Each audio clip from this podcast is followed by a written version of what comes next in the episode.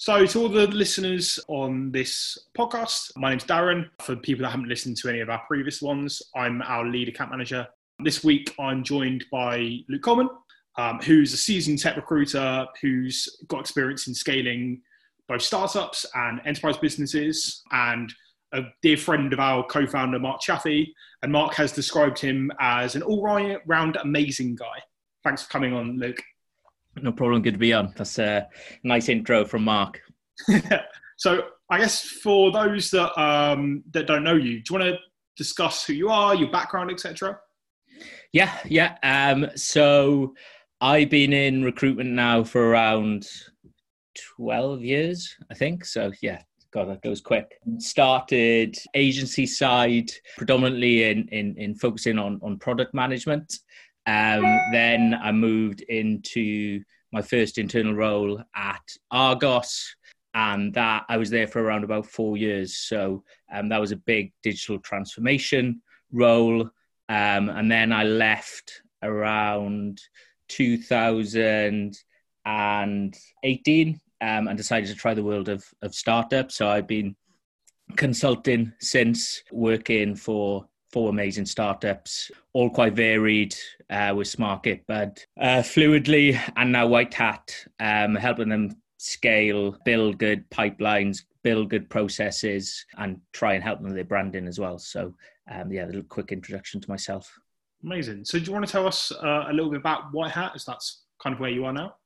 Yeah. So, White Hat is an amazing organization. So, we are a tech startup started by um, Sophie and and Euan, the the founders, and their kind of overall mission is to provide an alternative to university. There's a few parts to that, but really, kind of what it boils down to is giving young people the opportunity to uh, not just have to rely on on on university as a as a, as a path, um, and being able to uh, work at amazing organizations whilst learning, um, actually whilst being paid, and really building a different way of thinking um, rather than the more traditional outlook of you must go to university, you must um, go to Oxbridge, or you must go to a Russell Group and have a 2 1, which I think a lot of organizations are guilty, and, and even recruiters are guilty of, of thinking that when, when they're looking at people.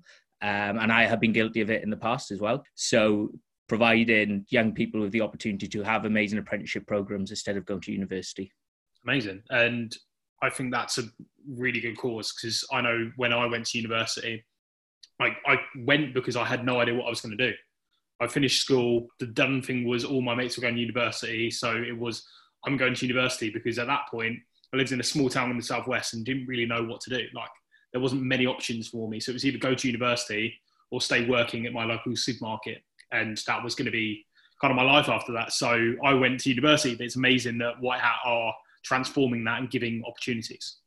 Definitely, definitely, and hopefully be able to build a diverse set of leaders in the future, whether in data, software development, and, and digital, and even more traditional roles like um, accountancy and business admin as well. So no, it's um, it's a really powerful uh, mission, and and and it's amazing organization because you get a mix of not just the tech but you also have the coaches who are actually doing the the, the learning the, you have the sales team who are building apprenticeship programs for amazing organizations and Euan have the operations side um, and sophie and you are great as well. So uh, you, you've kind of gone over everything about white hat and there may not be anything else to add here but what was the reason that you joined? What was the buying factor that made you think wow this is somewhere that i want to spend some time I think the social mobility piece um, and, and the really strong mission of providing that alternative to university and giving young people the opportunity to have a different path. I also think that allows organizations to think in a different way, which I think is really powerful.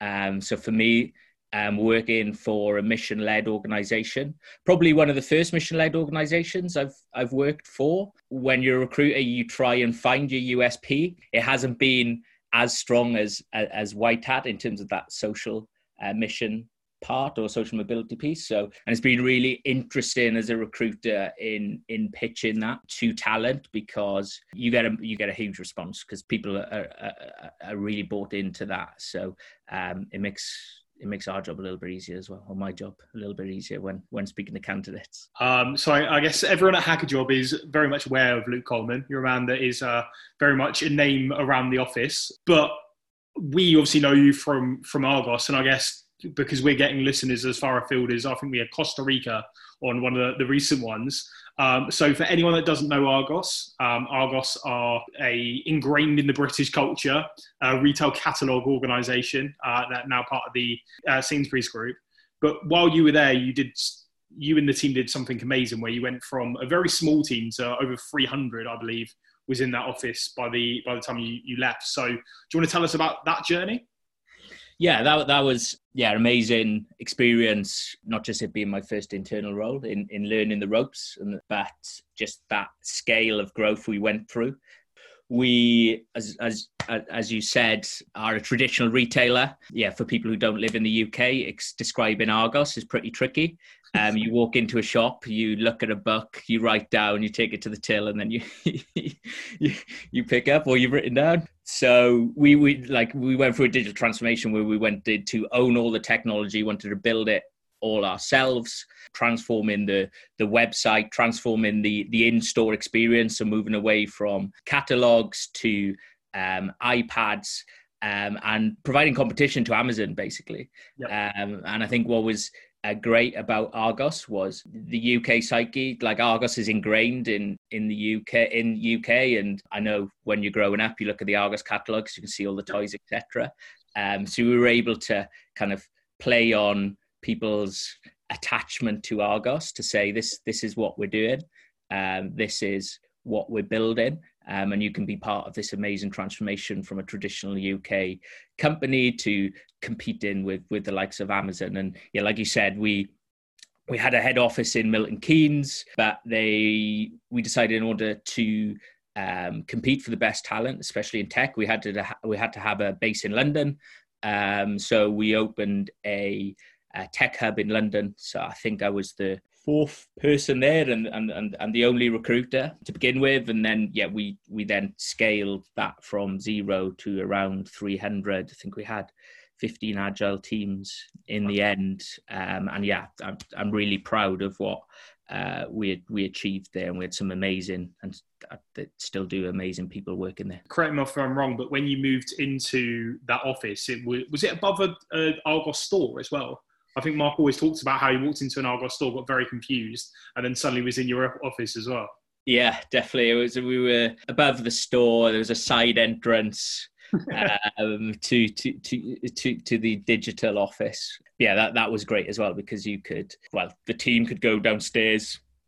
There's obviously users already, but also you have that connection with the uh, Argos um, store colleagues as well um, which was yeah, which was invaluable. But um, it was very small, so I think we outgrew that quite quickly, um, and then moved to the office um, across the road. But yeah, they they were they were really really good times. Yeah, no, I think you you kind of touched on a nerve there with me where I, I was thinking, yes, I used to have the Argos catalogue in front of me. I used to go around my auntie's house near Christmas, and she would put the Argos catalogue in front of me and said, "Get something from this catalogue. Like, what do you want to what do you want for Christmas?" And when you walk into Argos now, it's still a anomaly in the market in terms of that. I can't think, having gone to a lot of countries over my life, I can't think of another company in the world where you walk in and utilize a catalog to, to buy it there. If you look at where Argos have gone from to where they are now, even from a uh, in-store experience, it's like night and day. But also, again, correct me if I'm, I'm wrong on this, but I believe that you are the second most, or they they are, should I say, the second most uh, used e-commerce website in the UK. Yeah, definitely. Well, they they they were when I was there. The like the the numbers uh, were were phenomenal. Um, and uh, well, I'd say surprising, but but I suppose not surprising, um, because we we were a huge uh, UK organisation but yeah, it was huge numbers both from an e-commerce perspective and a, and a store perspective. And that, that was the challenge, right, of intertwining how does the offline work with the online. So that, that was another challenge there. But I think with Argos, we, uh, we had that history. We had the want to build our tech and own the technology and move away from consultancies in providing that. Um, but then we also um, had amazing leadership team who came from your Amazons, etc., but had good CVs, but uh, they were they were really powerful in in their approach and what they wanted to do and how they wanted to do things. Um, so that made my job easier as well. So it's kind of linking all them different things up from the history, this the tech stack, and the the leadership to build that story to to then approach um, people to to join. I remember sitting in a room with you three or four months ago. Might be for wow, this year's gone very quickly, but probably the back end of last year. And I remember sitting in a room with a couple of the guys from Hackajob Plus yourself, and we were talking about candidate experience and like designing a great interview process that works for works in in all regards, but really we're looking at like technical talent because they're the, the talent that for the most part are the hardest to hire. Yeah. So what do you think firstly is a great interview process and how would you go about delivering that process? Because I know a lot of companies want to do it, but a lot of companies then struggle uh, to actually implement it. Yeah, yeah. So you really need to understand what the organization wants first like what what what are we looking for and have a really clear idea of what we're trying to to measure so really drill into the type of profile we need the skill set that we want um, and then you can build your your interview process from that keep it simple i think we're going on this weird journey um, when i was at argos it was all about um, finding amazing people, but doing it as quick as possible yep. um, because there was so much competition in the market, and it was it was it was about pace. Um, so moving quickly, being agile, but have quite a defined process. I think now we're moving into, and, and I might be wrong, but we need to think about how it's a journey of them getting to know us as well as us getting to know them and that that can be that can be a little bit slower i'm not saying it needs to take 3 weeks a month but there can be more defined paths. But I think in terms of process, try and keep it to around three process, uh, three po- points. Yeah. Um, keep it quite focused in what you want to achieve in each of them points, and really ensure that the candidate feels like they've been challenged, pushed, but at the end of them three points are able to uh, are able to say, I really know the organization, and I can really make a decision of whether I want to join. Um, and it works both ways. We can say, I know by the end of them three points that this person is going to be able to um, be a success at our organization. It does get a bit complicated with how you want to do your tech tests. Do you want to let them prepare something? Do you want to do it on site? I think I always find be led by your engineers, um, how comfortable they feel with either or, and let them take ownership of that uh, you direct that and you push back to say, okay, so um, that sounds great, but how would the candidate feel if we did X, Y, Z? How would that feel? But um, uh, define that with your team, define the time taken for a candidate to go through that journey. To yeah, uh, that, that, that they'd be my points in order to get a successful process. And a point you've just picked on there, uh, something that I often hear from engineering teams uh, or from the recruitment team via engineering teams is but everyone's passed the, this tech test so everyone's done this pro, uh, process to get through uh, that's in the team right now which i often think is and feel free to challenge me but i think is a little bit short-sighted that if you're looking at the team that was there has been there for three or four years the industry changes on a on a monthly bi-monthly basis so i think that in reality you probably always need to be uh, evaluating your process for what the market looks like at that point. Yeah, definitely. Yeah, I think I think when it comes to and and and I think the best people to to talk to about the process are engineers because they're they're really open to um, feedback and changes.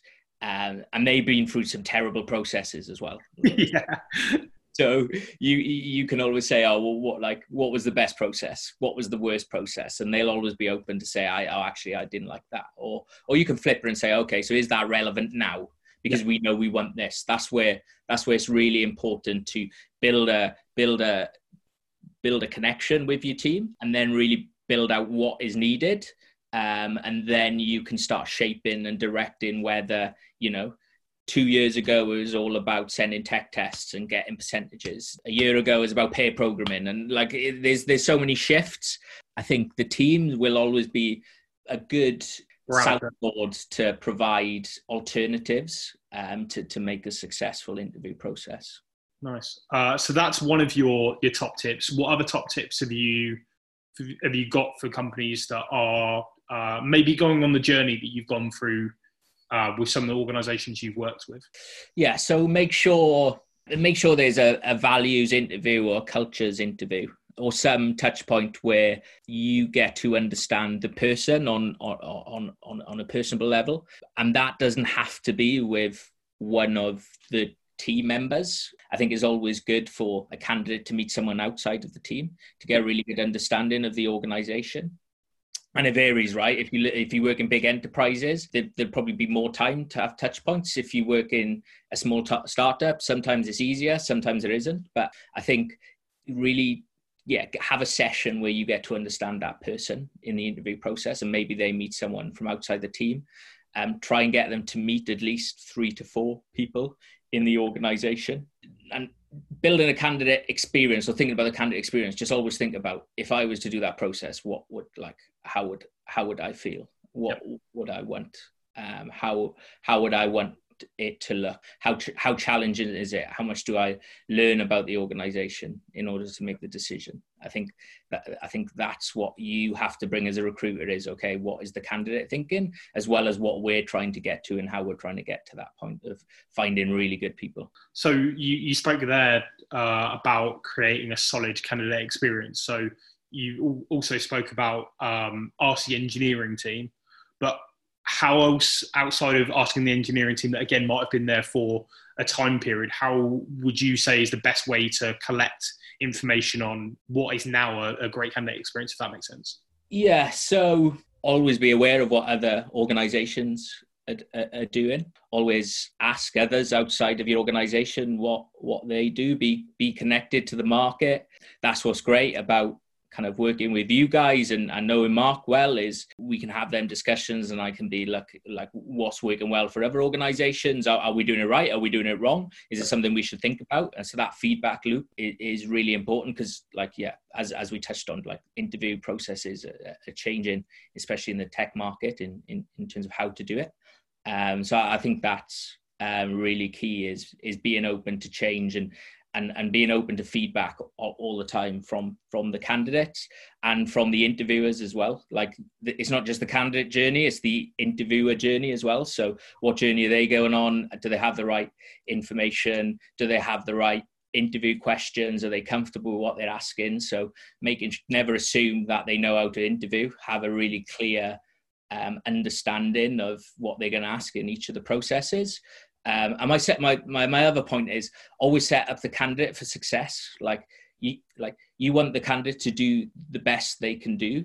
Yeah. So like help them through that. Give them information as as much information as you can for them to give their best in that interview. Don't don't don't send them a request and be like, this is happening on Tuesday. So you like can't wait to meet you.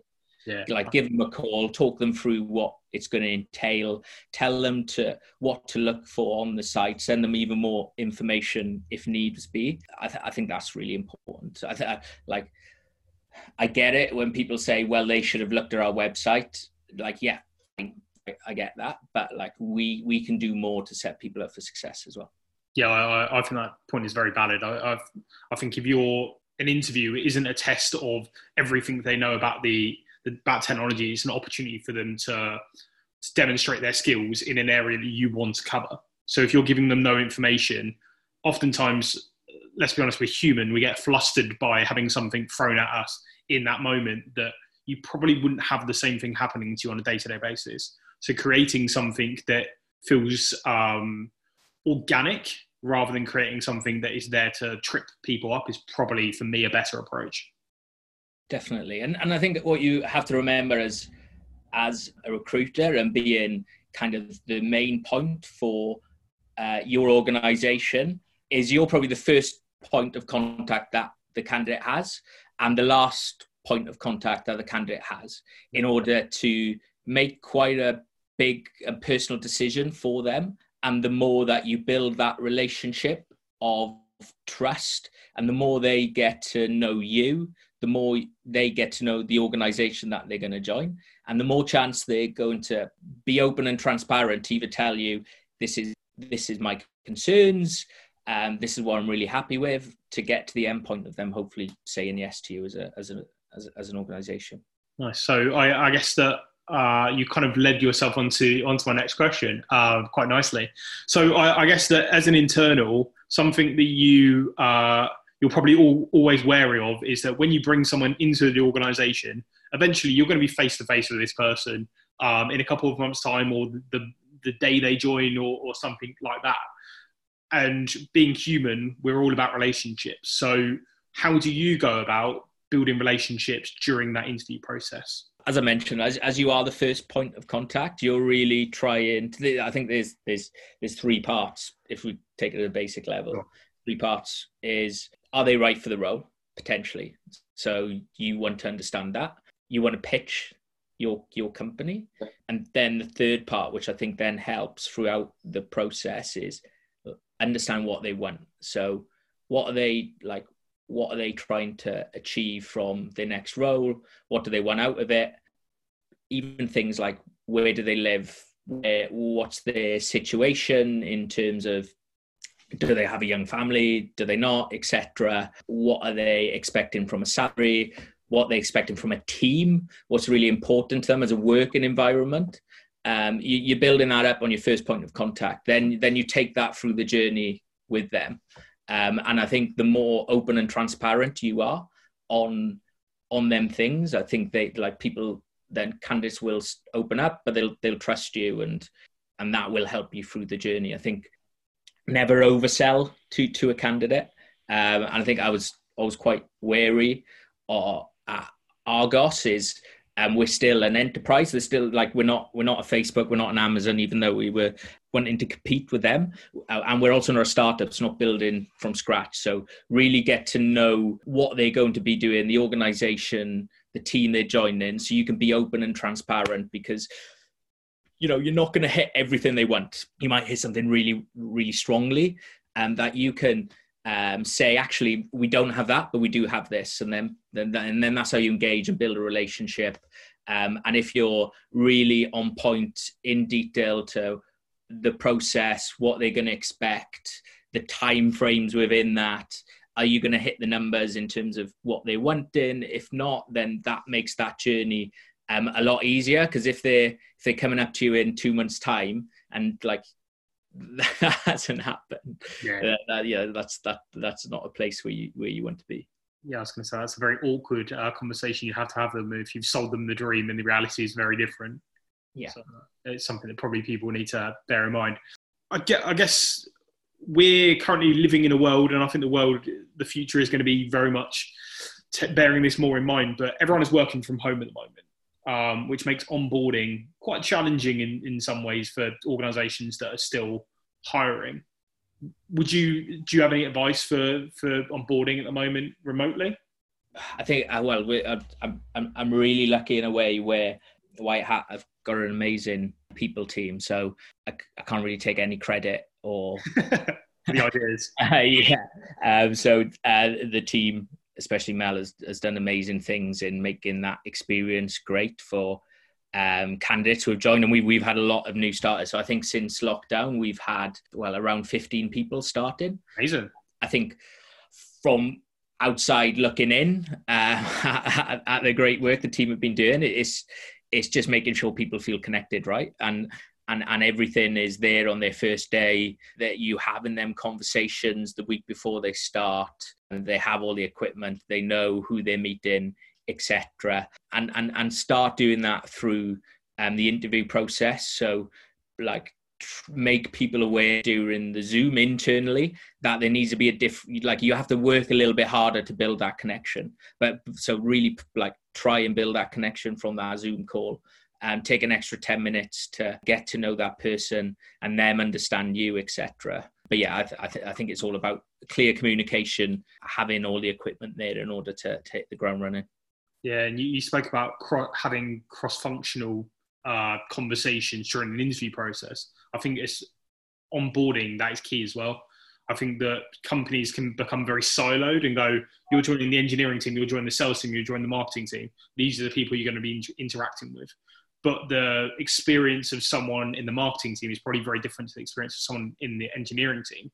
So I personally, when speaking to clients, always say, during the first week, obviously do everything that you've just said, where they have the right equipment, they're set up for success, they have some kind of guideline of the expectations for the first couple of weeks, because that's a terrifying experience if you don't know what that people are trying to achieve. But also get them in touch with people outside of their their current team, because otherwise they'll be talking to the same 15, 20 people every day, whereas someone might be able to add value from a different team of their experiences. Yeah, hundred percent. And when you're building your uh, onboarding, reevaluating your onboarding process, um, just make sure that you're spending time to make them aware of the different teams, different people they should be speaking to, um, even different things that are going on, whether there's like yoga on a Wednesday or a fitness club or fantasy football, like all these different touch points that uh, just just make sure that there's a pack um, everyone's aware of of them, so they can build relationships outside of their their, their silo teams uh, pretty easily. And and I think it, it's like it sounds basic, but it is communication. I think with startups a little bit easier. So White Hat have have a all hands meeting on a Monday morning. So uh, new starters are announced and you're straight into it and you're getting straight into understanding what's happening in the week and the events that are going on um, how we're performing, what's working, etc. So that's that that that's easy then because you you you get into know, know the uh, organization straight away. But if you're a big if you're a big corporate, there's still like you still have teams that you can send out weekly um, newsletters, um, even as a talent team to say X is starting, the, here's what their interests are, etc. But um, yeah, I think just, just making sure everyone's aware of what's going on in the organization is really key. Amazing. And what do you think the future of hiring will be? How do you think the market will change maybe in the next 12, 18 months? Geez, wow. We're in a really weird time, aren't we? I know, exactly. It's very hard to say at the moment because we don't know what's going to happen in six weeks' time.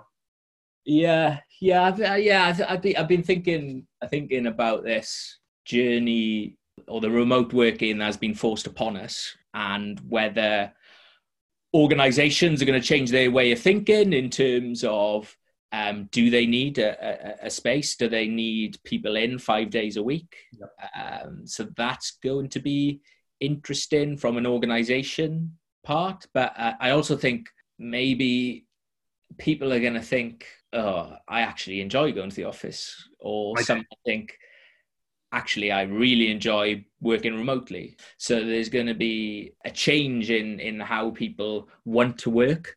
Um, so I think it's about how organizations adapt to that. And then in terms of how we hire for that, then we just have to think about building really amazing experiences, whether it's in the office or whether it's outside the office. Um, and how you can interview someone if they wanted to come in the office and maybe the team are not in the office. So there, there, there's there's going to be loads of different things that are going to come out of yeah this experience we're going through. So it's, it's about adapting adapting to that. I think, and I think people. I don't know. I think maybe people might think differently of what they want from their role as well, um, and, and not just where they want to work, but who they want to work for, and and what they want out of their role, both like I don't know from a a role perspective, ethical perspective. I, th- I think there's going to be loads of different things that are going to um, come out of of, of this, this experience that we're going through. Yeah, and I, I, I, think what's going to be interesting, in my opinion, is if you look at companies that are in like Palo Alto or or even ones that in London or in Shoreditch that offer all these amazing benefits afterwards that are very office based, like I don't know, pool tables and uh, like gaming rooms and like sleeping pods and all this kind of stuff. It's how if you aren't going to be a office based organization, how can you keep that same cultural uh, feeling when you're working from home? Because there's no there's if if someone's joined you because of all these great benefits and then you say, great, we're going to be a working from home uh, remote business now, but you're not getting any anything like this. All this stuff goes away. Suddenly, that probably changes your outlook on stuff. So I think companies probably need to be slightly mindful of if you're going to take something away from someone, you need to give something back. Yeah, yeah, definitely, definitely. And we work in an area that is very people centric, and most of the conversations are easier to have face to face, and it's easier to build connections face to face. So that's going to be an interesting journey for us as well in in how you build connections without potentially being in the office. So in, in short, I, yeah, I I have no idea what the next 18 months is going to look like, but I think just be aware of what's happening, how things are developing, keep reading what's working, what isn't, um, how your organization is thinking in terms of the remote working, the the hiring, um, and then just adapt your your strategy from from that. Perfect, cool. Um, so we got to the part of the podcast where we're going to play this or that. I have pre-warned you what this is going to be. I haven't told you any of the questions yet. So off the cuff, um, for anyone that hasn't listened to the podcast previously, this or that, we basically go through a list of questions. Luke gives us the answer that he thinks is most applicable to himself or the one he's most interested in. Um, I've got a couple of curveballs in there, so let's see if you uh, if you slip up. Cool. So, football, rugby. Oh, football. Football. Coffee or tea? Coffee. Netflix or Disney Plus? Ooh, if you had asked me this six months ago, I would have said Netflix, but I have enjoyed getting into Marvel movies in my late in my early thirties, which oh, you've not been into them before. no, yeah, let's be controversial then and go Disney. Nice. Okay, no one usually goes for that one. So Snowdonia or Everest? Uh, well, I've climbed Snowdonia, and I'm Welsh, so it's Snowdonia. you kind of have to say, don't you? Snow or sun? Sun. Cats or dogs? Dogs. Amazon or Argos? Uh, uh Argos. Nuts. Swansea or Cardiff? Swansea. Yeah, Mark said okay. that you're definitely going to go Swansea there. cool. So we got to the end of the podcast. I want to thank you again for your time, Luke. Um, for anyone that wants to reach out to you after this, because I'm sure that people have questions on the back of some of the stuff you said during this podcast, where can people reach out to you? Yeah, um, LinkedIn is always the easiest place. So yeah, find me on LinkedIn, Luke Coleman, and yeah, happy to answer any questions from there. And if people have got questions for myself or the team at Hackajob, if you reach out to, as always, hello at hackajob.co, you can reach out to one of us there. Perfect. Thanks again for your time, Luke, and I'm sure we'll speak very soon. Brilliant. Thanks, Darren.